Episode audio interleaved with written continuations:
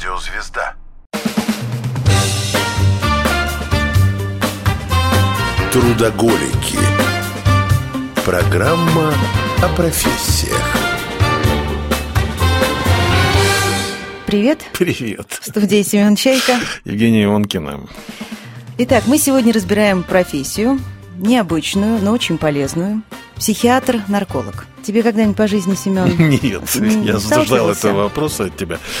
Нет, Нет с наркологами ну, зато в студию по мы... жизни, нет, в, в общении, в разговорах, в эфирах, ну да, конечно, это довольно-таки для меня интересная была всегда поляна пообщаться с психотерапевтом, с психиатром в рамках моих прошлых проектов. А вот так, чтобы прийти к человеку с проблемами, никогда. Ну вот, сегодня у нас в студии. Он сам к нам пришел. Сам к нам пришел Леонардо Гевара. Здравствуйте. Могу я задать нескромный вопрос сразу? Конечно. Ну, я не могу даже предположить, что в средней полосе России имя Леонардо э, популярно так, как имя Иван, например. А фамилия Гевара тем более. Это откуда? Это наследственное. У меня отец э, из Южной Америки, из Эквадора. Соответственно, фамилия и имя мне досталось по наследству. Вот, папа подарил. Да. Класс. Леонардо Леонардович Гевара. Круто. Врач-нарколог у нас сегодня в студии. Круто. Ну, прям сразу складывается все. Да. Ну что же, чем занимается психиатр-нарколог? Психиатр-нарколог занимается, соответственно, лечением зависимостей. Каких? Вот различных. Это алкогольная зависимость, наркотическая зависимость, зависимость от а, азартных игр или игромания. Это тоже нарколог? Да, да. Угу. Вот, соответственно, если перечислять дальше, то можно, ну, есть спорные какие-то области, да, допустим, там область пищевой зависимости сейчас. Кто-то относит ее к э, наркологии, ну, не впрямую к наркологии, а к аддиктологии больше, да, кто-то относит к другим сферам. Вот. Но основная, конечно, любой психиатр-нарколог, это в первую очередь это алкоголизм, наркомания, токсикомания и игромания mm. гемблинг. А каким образом, почему игроманию относят к наркологии? Ну, это так, для общего развития. Ну, потому что с психологической и даже с биохимической точки зрения определенные процессы, которые происходят э, с mm-hmm. человеком, да, они очень сходны. И если взять, например, ну, ведущий симптом зависимости, это влечение, желание к веществу или к действию, да, вот э, относительно гемблинга, вот, или это больше желание, соответственно, повторять и повторять, и повторять. А секс, с потерями. Есть же такая Сексоголики. проблема. Сексоголики, да, люди, которые... Шопоголики еще я А шопоголики? Ну, здесь в какой-то степени можно это отнести, если в области, наверное, психической, психологической сферы. Хотя Опять же, все очень так стерто, потому что многие люди, страдающие алкогольной наркозависимостью, которые э, могут перейти в состояние ремиссии, то есть не употреблять эти вещества, но ввиду своих особенностей могут абсолютно спокойно перейти и в сексоголизм, в шапоголизм, ну или в какую-то другую э, зависимость. То есть я правильно понимаю, зависимостей существует много, но психиатр-нарколог занимается в основном вот тремя видами, которые мы перечислили. Mm. У вас э, общий стаж работы 15 лет. С да. чем вам чаще всего приходилось сталкиваться? С какой из зависимости? Ну, чаще всего это, конечно же, алкоголизм, из таких, наверное, очень распространенных проблем э, в обществе, не только нашем. Ну и касаемо, наверное, здесь по периодам жизни, да, и профессиональной деятельности, там, начальной своей профессиональной деятельности очень много было э, опийных наркоманов. Это какие годы? 2007, 2010. Угу. Вот, тогда было еще очень остро стояла проблема героиновой зависимости. Потом произошла несколько, ну, выразимся так, трансформация статистики, да, появились так называемые синтетические наркотики, соли, mm. как их принято называть. И в какой-то степени, да, они вытеснили вот эту опийную наркоманию. Но ну, здесь много причин еще, конечно. Хрен редьки-то не слаще. Вот именно, да. Самом, ну, не слаще. Ну, зависимость, она есть зависимость в любом случае, да. да, там особенности у каждой зависимости свои, но в целом а какой возраст в основном? Давайте так, вот алкогольной э, зависимости в основном, в среднем или, может быть, чаще встречающейся, и вот э, наркотическая, наркологическая, как правильно сказать, наркотическая зависимость? Наркотическая. Наркотическая. Молодые люди или люди взрослые? Ну, абсолютно разнообразные, конечно, категории да, пациентов, потому что и алкоголизм помолодел достаточно, угу. вот, особенно после периода распада Советского Союза, когда все стало дозволено. Очень э, подростки начали принимать алкоголь, слабоалкогольные напитки, как там, лимонад ну, то же самое пиво, да, и к 18 годам у них часто был сформирован хороший, в кавычках, да, большой алкоголизм. А касаемо наркозависимости, здесь тоже подобная история. Сейчас, э, если брать настоящее время, да, то очень большая проблема стоит вот с этими синтетическими наркотиками или дизайнерскими наркотиками, как их еще называют.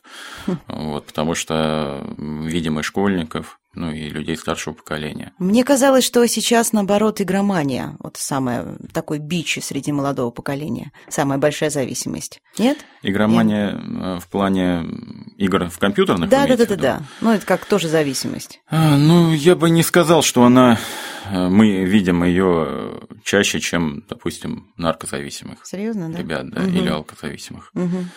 Ну, вот. А если брать э, из области каких-то около азартных игр, да, это ставки так называемые спортивные ставки. Mm-hmm. Вот здесь, да, здесь проблема тоже имеет место быть, потому что молодые люди начинают играть это как в игру в какую-то, э, да, с желанием получить прибыль, потом незаметно для себя в это втягивается, формируется вот эта аддиктивная форма поведения, и, собственно, очень часто потом с трансформацией в какую-то уже химическую зависимость. А это сейчас все везде рекламируется. Да? Ставки на спорт, ставки на спорт, вплоть до того, что, по-моему, они становятся, эти вот компании становятся спонсорами футбольных команд, я видел, например.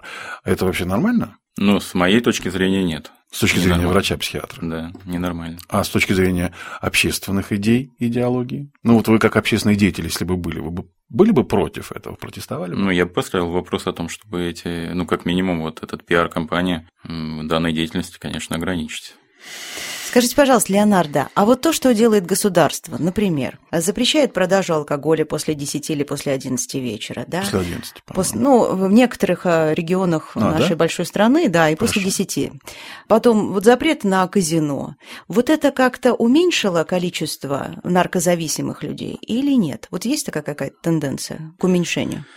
А, да, на самом деле, хоть есть ряд э, мнений того, что запреты, они не спасают да, от какой-либо зависимости, все-таки имеет определенное воздействие ввиду того, что если молодой человек уже после 11 не может, я имею в виду совершеннолетний молодой человек, да, после 11 э, часов э, вдруг не может купить алкоголь, понятно, что есть всякие там обходные пути криминальные, да, но тем не менее это нужно какое-то усилие привести, да, угу. и не каждый уже на это пойдет, не захочет и так далее. Ну, какое-то, ну, ограничение, да, соответственно, ну, на мой взгляд, это неплохо.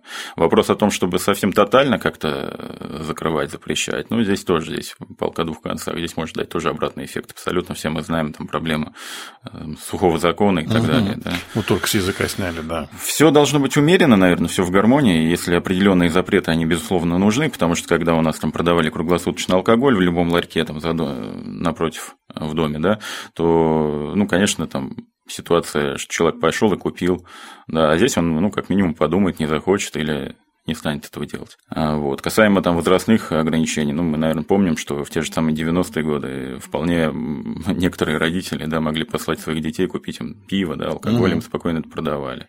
Соответственно, дети и себе это спокойно покупали. Угу. Эти ограничения, ну, они все-таки ограничения. Угу. Вот, на мой взгляд, это, конечно, работает и снижает. Конечно, безусловно, для профилактики нужно еще определенные меры, да, и просвещение, и такой социальной, психологической работы. Слушайте, ну вот если, допустим, уже о профессиональной стороне. Когда человек сам может понять и почувствовать, что ему пора к вам? Это хорошо, что он сам поймет. Если может, да, кстати, хорошо, вот может он это понять, если может, то в какой момент и как это работает? Да, к сожалению, здесь э, скажем так, статистика против нас. Как правило, такой стандарт трое из десяти начинают понимать о том, что у них проблема э, ну, на достаточно ранних этапах. Да? Угу. Как правило, вот ведущим симптомом зависимости это является отрицание, анонсгнозия, отрицание болезни. То есть, в отличие от любого другого человека, там, не знаю, сердце болит, да, ты пойдешь к врачу. Здесь, как правило, человек этого не, не видит, не замечает, не понимает. А хорошо, если вовремя замечают близкие какие-то заинтересованные лица. Вот. Но, тем не менее, мы чаще встречаем, конечно, уже людей на второй стадии зависимости. Это когда уже есть последствия стороны угу. физического состояния, социального. То есть, проблемы какие-то в семье начинаются, как-то обращают на это внимание. Но все же первично стоит физическое состояние, похмелье, так называемое. Да? Допустим, если брать алкоголь, а, алкогольная зависимость, и тогда человек обращается за медицинской помощью. Но и здесь есть подвох, потому что обращается именно за медицинской помощью, чтобы снять вот это, скажем так, неприятное... Неприятное состояние, да. а не излечиться. Нам пока нужно прерваться ненадолго. Угу. Такой у нас хронометраж. Трудоголики.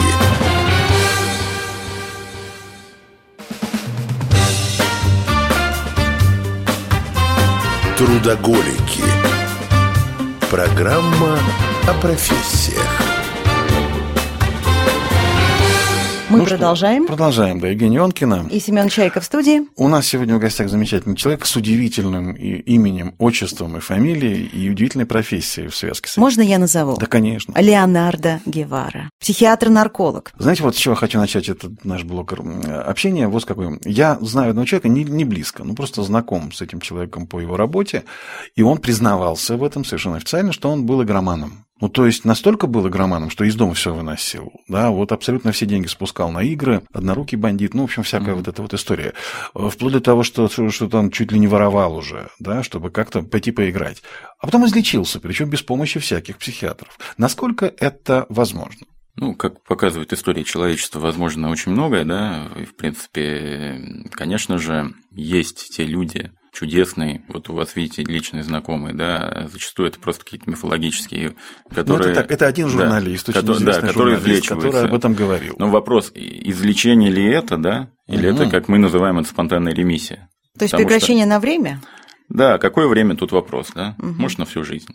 Вот. Но, к сожалению, это же единица, это один из ста. Всегда очень любят наши пациенты говорить, вот мы знаем там какого-нибудь Ивана Ивановича, который всю жизнь э, выпивал, прожил до 100 лет, и всю жизнь курил, пил, и все у него хорошо. Ну, во-первых, это никто не знает, какой Иван Иванович было действительно в жизни, да, какие проблемы со здоровьем, И что для на него работе, хорошо, да. Что хорошо. Ну, может, генетика хорошая, прожил действительно долгие годы. Вот, и как прожил. А, Вот. Или там был человек, который употреблял героин, ну, это такой самый, наверное, одиозный наркотик, вот, который принято в пример ставить. Вот, и спонтанно бросил, и все хорошо, живет, семью завел. Да? Ну, возможно, и был, и наверняка и есть такой человек. Но это один из, опять же, повторюсь, из Это очень малый процент, я да. так понимаю. Все-таки в плане вероятности, вероятность того, что это будет идти по такому стандарту заболевания, да, из первой стадии к третьей, со всеми вытекающими последствиями, ну, он более реален. Вот вы говорили о стадии в первой части нашей программы, сейчас упомянули. У меня вопрос. Сколько стадий зависимости существует? Неважно, это алкогольная, наркотическая или игровая зависимость. Вот сколько их стадий? Первое и последнее. Первый...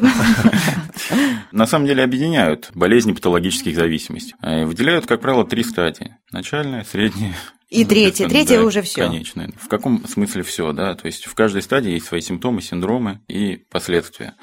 Третья стадия зависимости это тогда, когда уже у человека имеются изменения со стороны его работы органов и систем, да, то есть какие-то хронические заболевания уже выраженные, да, изменения личности, определенные нарушения психических функций. Вот. Ну да, там уже определенные последствия, которые налицо. И не обязательно быть специалистом для того, чтобы их увидеть. Но, опять же, это не ставит э, абсолютно как бы в тупик э, задачу врача или психолога, или психотерапевта, потому что здесь мы ярлыки не вешаем, человек в любой стадии, на любой стадии может выйти в ремиссию, в трезвость. То есть даже третья стадия Даже может быть стадии, излечима. Да. да, вопрос, э, что он будет для этого делать. Да, если он пойдет в реабилитационное пространство, да, начнет медикаментозную, психотерапевтическую и Послушайте, а вот работу. эти все коммуны какие-то, я так часто вижу по телевизору, когда людей вывозят куда-то в лес, они работают в полях, им просто не дают возможности колоться, курить там и, и так далее. Благотворительные всякие организации, они их там ломку все это преодолевают. Это реальность или это все вымысел? Возможно ли излечиться в таких условиях? А, Ну, смотрите, на самом деле лечение зависимости – это дело добровольное Ну, по закону. Вот, соответственно, ну, мы здесь больше рассматриваем, признаем тех, кто работает по стандартам лечения и реабилитации зависимых лиц, да, и стандарты предусматривают определенные условия, поэтому, ну, коммунное – это, наверное, дело такое общественное, но не вполне лицензированное. А, Ну, помочь-то может. Ну, возможно, что и может. А здесь, знаете как, э, некоторые в монастыри уходят, Вот. и им это помогает. Да, Ну, я тоже таких знаю. если это не несет за собой каких-то скрытых э, негативных последствий, как некоторые сейчас принято говорить, не какие-то секты, вот, да, и человек в этом плане развивается, а не деградирует, хорошо. Но вообще для этого есть реабилитационные центры и медико-реабилитационные центры. Леонардо, а вот к вам лично, как э, психиатру-наркологу, кто чаще обращается, родственники или сами люди приходят? Кто А, чаще? Чаще, конечно, обращаются близкие родственники. Близкие. То есть все-таки наркозависимые, ну и вообще зависимые люди сами не осознают, что они больны. Э, да, есть люди, которые совсем не осознают, есть люди, которые осознают, есть поверхностная критика, угу. там, допустим, как что-то осознают, но при этом не считают необходимость обращаться за помощью.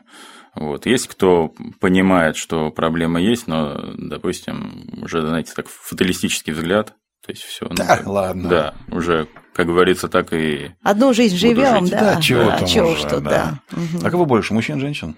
Больше мужчин. Мужчин. Наркоманов больше мужчин, игроманов больше мужчин. Да? Говорят, что женский алкоголизм – это страшная штука, он неизлечим вообще. Это правда? Ну, Что такое неизлечим? Я к доктору, не Да, к тебе, интересно. подожди.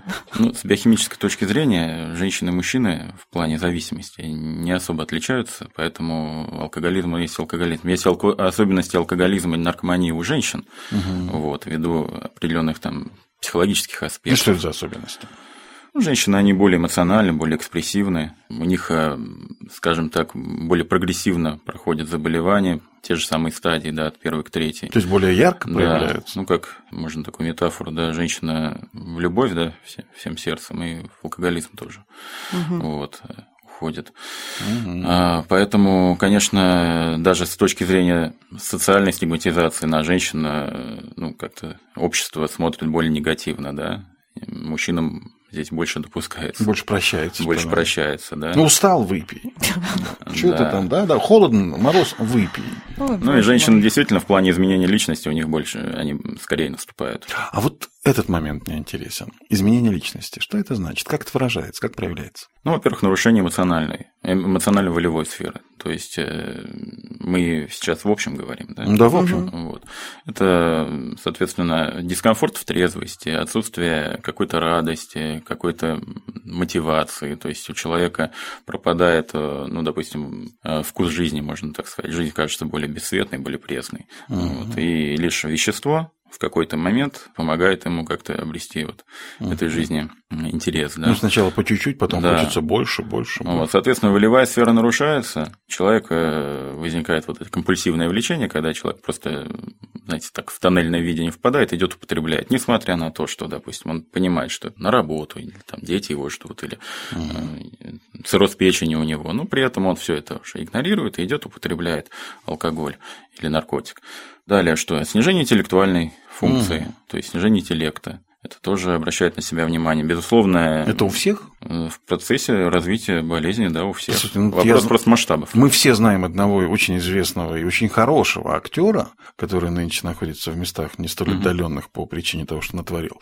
Так он все время в этом состоянии. Он вообще никогда не был трезвым. Так у него с интеллектом все в порядке. Как это объяснить?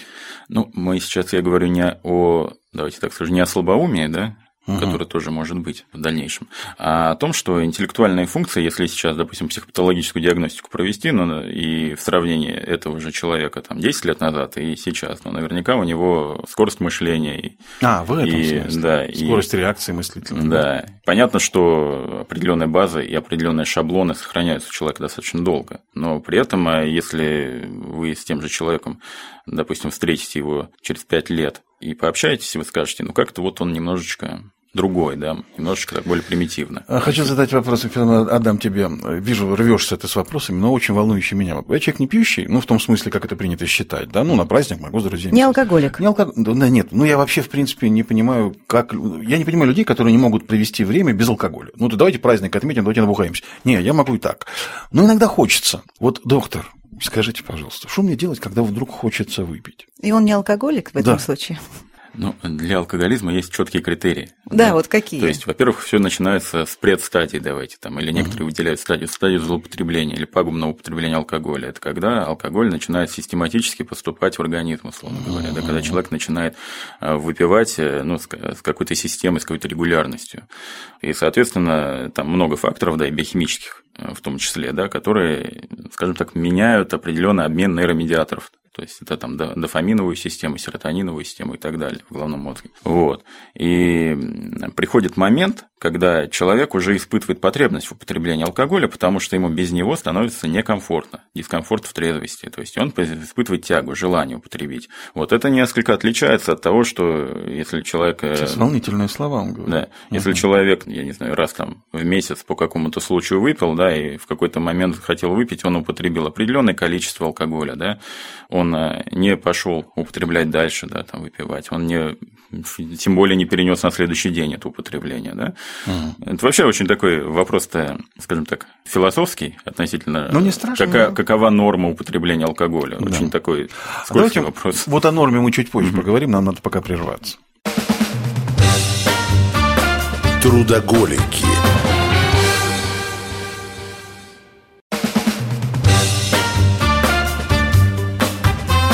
Трудоголики. Программа о профессиях. Евгений Онкина. И Семен Чайков в студии. Сегодня мы говорим с психиатром-наркологом. Вот так это звучит. Леонардо Гевара у нас в студии. Леонардо Леонардо Гевара. Мы, мы, мы вот притормозились в прошлой части. Я все-таки хочу дослушать правильный для себя, надеюсь, правильный для меня ответ. Имею в виду, что если вдруг у человека не алкоголика, ну, не пьющего, по сути, иногда время от времени возникает желание выпить по какой-то причине. Причем иногда даже непонятно почему. От радости, с горя. Вот просто вот возникает желание. Как с этим быть? Пить, не пить? Если это желание возникает как-то часто, тогда нужно задать себе вопрос, почему оно возникает, да? Вот, и почему оно возникает, э, скажем так, на ровном месте. Вот. Однако, давайте, если по критериям да, алкоголизма, ну, зависимости, да, первый симптом – это влечение, желание выпить. Да. Второе – потеря количественного контроля, то есть потеря количества. Вот я выпил, условно говоря, рюмку, вторую, третью, и понеслось, понеслось да, не могу остановиться. Потеря ситуационного контроля, то есть я знаю, что мне, условно говоря, там через час эфир, но я уже все забыл обо всем угу. и пошел дальше, или на работу, мне надо, неважно. И, соответственно, когда у человека алкоголь становится неким ведущим мотивом, допустим, не праздник, который я иду там на а Новый алкоголь. год, да, а, а алкоголь становится ведущим мотивом, то есть для того, люди начинают формировать эти праздники, условно говоря, да, какие-то угу. ситуации, где будет алкоголь, да, ну и доходит до того, что уже и в принципе компания не нужна, как бы уже человек может сам с собой, да, сидеть и выпивать. Вот. Касаемо каких-то условных норм, да, ну, давайте так к реальности, да, понятно, что мы живем в обществе, где алкоголь социально приемлем мы это не отрицаем, это факт, да, вот. Э, если человек, допустим, выпивает ситуационно, да, то есть какое-то какое мероприятие, да, он знает эти границы, знает дозировку, он не переходит на следующий день, да, то в принципе это можно отнести к какому-то такому культуральному употреблению. К норме. Да, к норме. Вот. Если человек начинает систематически выпивать даже, даже тот же так называемый алкоголизм выходного дня, да, когда по выходным с пятницы вечер, да, и там по воскресенье, это уже злоупотребление, как минимум, пагубное употребление алкоголя с вредными последствиями, которое может перерасти уже в запойное пьянство, ну или там и так далее, и так далее. У меня есть знакомый, который пьет целый год, каждый день, но во время поста... Что пьет? А, водку, ну, крепкая, то есть крепкая, крепкая да. Не пиво. Но во время поста, вот на эти 40 дней, он прекращает. И вот он держится эти 40 дней, и как только они заканчиваются, опять пост, и опять все, да. Ну, то есть, как бы он считает, он почистил себя, угу. и после этого опять, эй, поехали. Надо же, какая вера у человека. Вера, ну, ну он как-то себя, видимо, так, воли. он так себя тренирует, я не знаю, либо, ну, мозг, а наверное, может ему... алкоголик так себе позволить 40 дней не пить? Ну, такой зарок на трезвость зарок на поставил. Трезвость, да. Ну, собственно, конечно, в данный момент он именно на силу воли, да, пытается включить, да. да. Понятно, что он эти дни, ну, видимо, каким-то образом сознательно, бессознательно высчитывает. Я думаю, очень показательно, что когда пост оканчивается, человек начинает тот же образ жизни, который... За 40 да, дней, мне кажется, можно было бы остановиться же. Ну, допустим, берем запойное пьянство, да, ага. когда человек в какое-то время запоя, там 3, 4, 5, 7 дней, да, вот, потом у него там 2-3 месяца трезвости, ну, это классика такая, достаточно да. распространенная. Кстати, да. у меня никогда этого не понимала. Может быть, некорректный вопрос, вы, вы сами-то выпиваете? Ну, учитывая, что я не страдаю алкогольной зависимостью, вот именно так, как я описал в плане культурального употребления, могу, но у меня нет э, злоупотребления алкоголя. Ну, то есть нет тяги? Поставим. Нет тяги, нет. Угу. Сильный это... человек. У меня, кстати, вопрос. А вот... Сказала не пьющая Ионкина.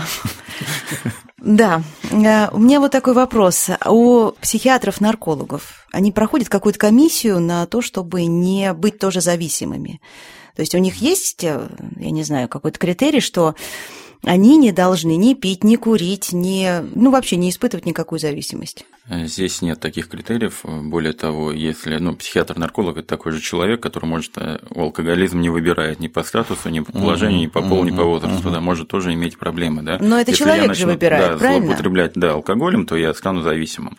Вот вопрос, э, если я буду в этом состоянии активной болезни, да, продолжать работать или не дай бог еще в этом состоянии приходить на работу, значит я уже некомпетентен и в принципе, ну, наверное, работать мне будет нехорошо. Если же я преодолеваю эту проблему с помощью там, реабилитационных программ, да, психотерапевтической какой-то работы, да, то, соответственно, я могу стать человеком, который тоже несет определенные знания и опыт для Слушайте, пациентов. а Но это... Здесь есть категория людей. В реабилитации есть э, консультанты по химической зависимости. Это бывшие ребята, которые употребляют. Это вообще возможно, если врач, нарколог или там психиатр, нарколог сам страдает? Возможно ли ему... Это, это, же, это же очень цинично. Он говорит, да я знаю все механизмы. Господи, шел вы ко мне, пью и буду пить. Все.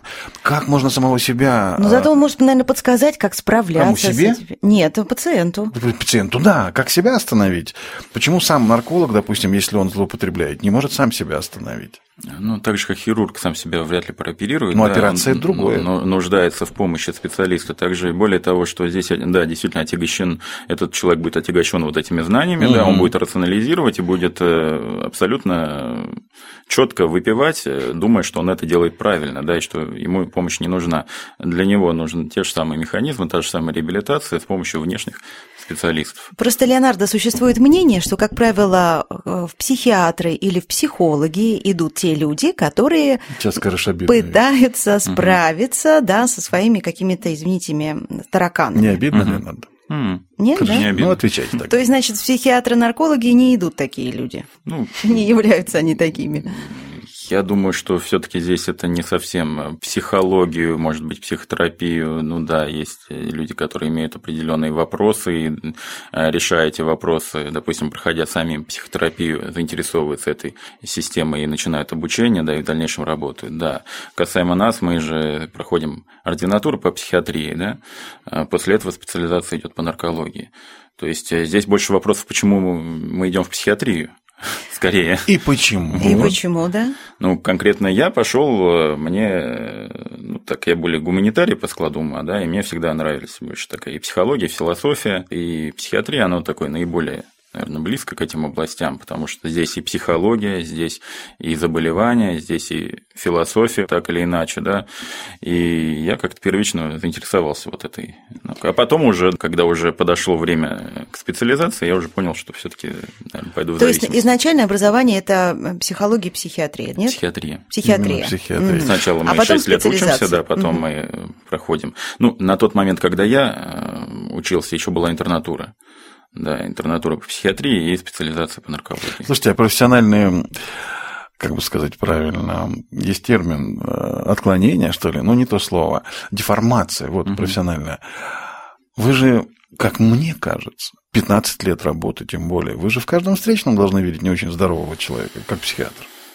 Ну, определенное такое скептическое мышление да, формируется в том плане, что сама по себе область деятельности очень сложная, человек не хочет, да, изначально, даже когда он к тебе приходит, он не хочет либо открыто, либо скажем так, внутренне, чтобы ты его лечил. Да, и, соответственно, когда даже ты уже занялся лечением, да, прилечил человека, особенно те доктора, которые работают в отделениях детоксикации, где короткие программы, просто на выведение состояния похмелья, абстиненции, вот, э, он выходит и может вполне реально может сорваться, да, угу. вот. Но при этом на выписке он там, уверяет тебя о том, что он все понял и не хочет э, употреблять уже. Я немножко не об этом. Вот, вот напротив вас сейчас угу. сидят два ведущих. Я уже, я поняла. А, в смысле, что, мы в каждом. Да, вы видите, так, у нее там что-то. Это, там, в этом это вот цвет это. кожи не тот, значит, это тремор у Семена, все алкоголики. Я шучу. Нет у нас. Я сейчас вообще о психиатре, не столько о наркологе, сколько о психиатре. Может ли психиатр видеть во всех окружающих нормальных людей или старается обнаружить там проблемы? Да. Ну, я думаю, это такой в начале профессиональной деятельности такой синдром студента, да, бывает, когда ты выискиваешь в каждом какие-то симптомы, соответственно, да. Потом понимаешь, что у всех они есть, не зачем Потом в процессе, конечно, работы это несколько становится более, наверное, тонко, да, и, ну, естественно, если человек с явной какой-то патологией, будет с тобой общаться, ты это отследишь, угу. почувствуешь как минимум, но не, не начнешь искать в каждом встречном, что он вот здесь сказал там предложение не совсем последовательно, как свою мысль выразил, это значит, у него нарушение мышления какого-то шизофренического типа, да. Слушайте, а если у человека дебильный смех, можно сказать, что он не совсем нормальный? Ну, надо с ним пообщаться. Ну, просто совсем дебильный. Ну, человек так смеется, что становится даже как-то жутковато. Бывают очень интересные личности, но могут э, совершать какие-то очень э, своеобразные обтекаемо, поступки. Обтекаемо. Я хотел себе убедить, что один мой знакомый просто абсолютно шизофреник. Смотри, что он еще говорит. Глупости. как. Леонардо, мне где-то понятно, что можно лечить зависимости медикаментозно, но вы же все-таки психиатр. Значит, вы ищете какую-то первопричину проблемы. Как у вас проходит консультация? То есть у вас сначала разговоры? Да, безусловно, прием проходит сперва, как у любого доктора, с э, жалобы. Да? Жалоба, анамнез, то есть история жизни, история заболевания. Все это расспрашивается подробно, собственно, потом как человек вообще пришел к этому, как у него это развивалось.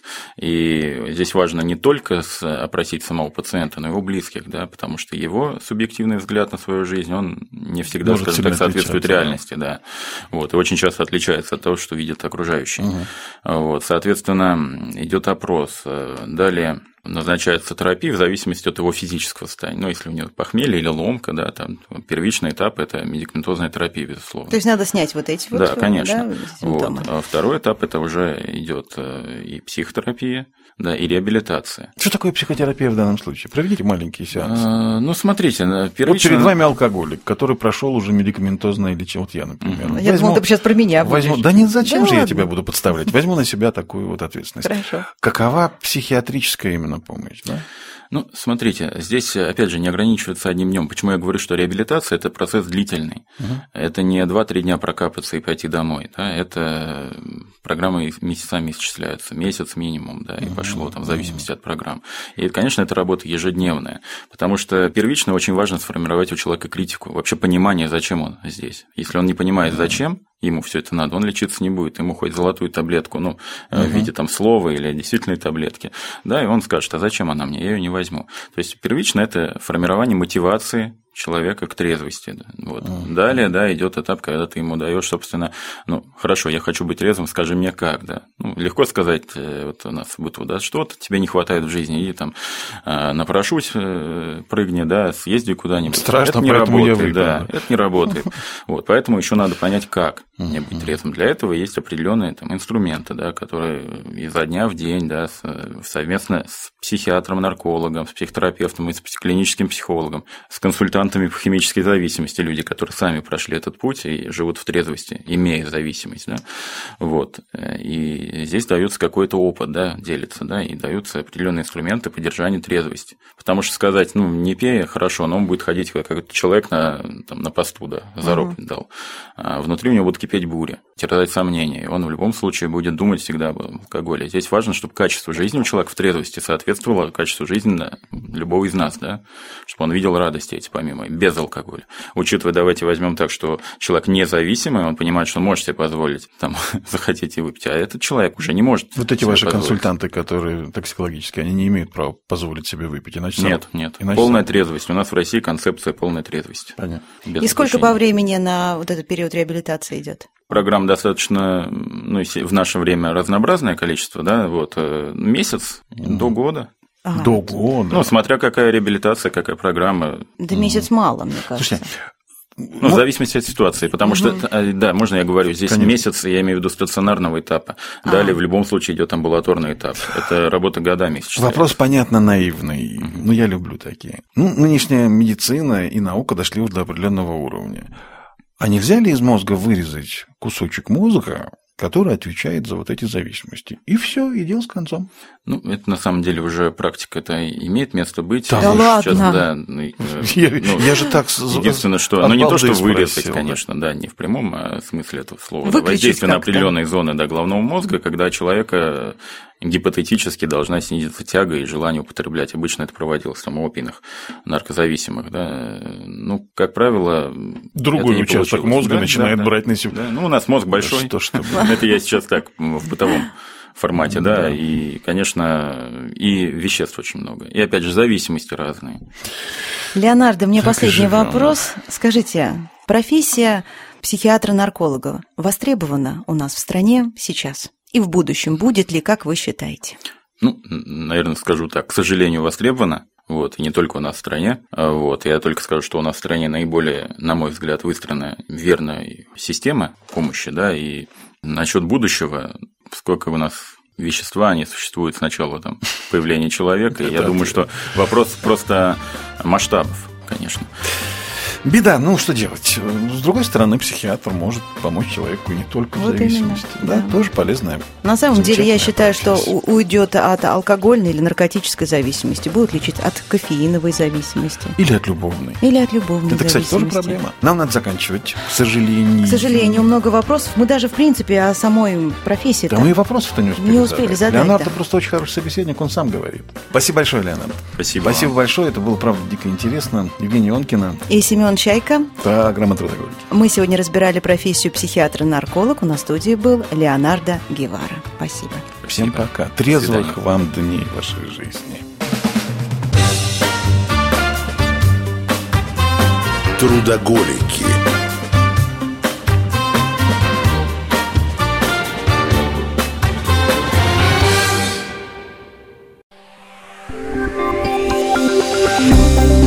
Лучшие программы «Радио Звезда» на всех основных платформах подкастов. Слушайте, комментируйте, ставьте оценки, делитесь с друзьями.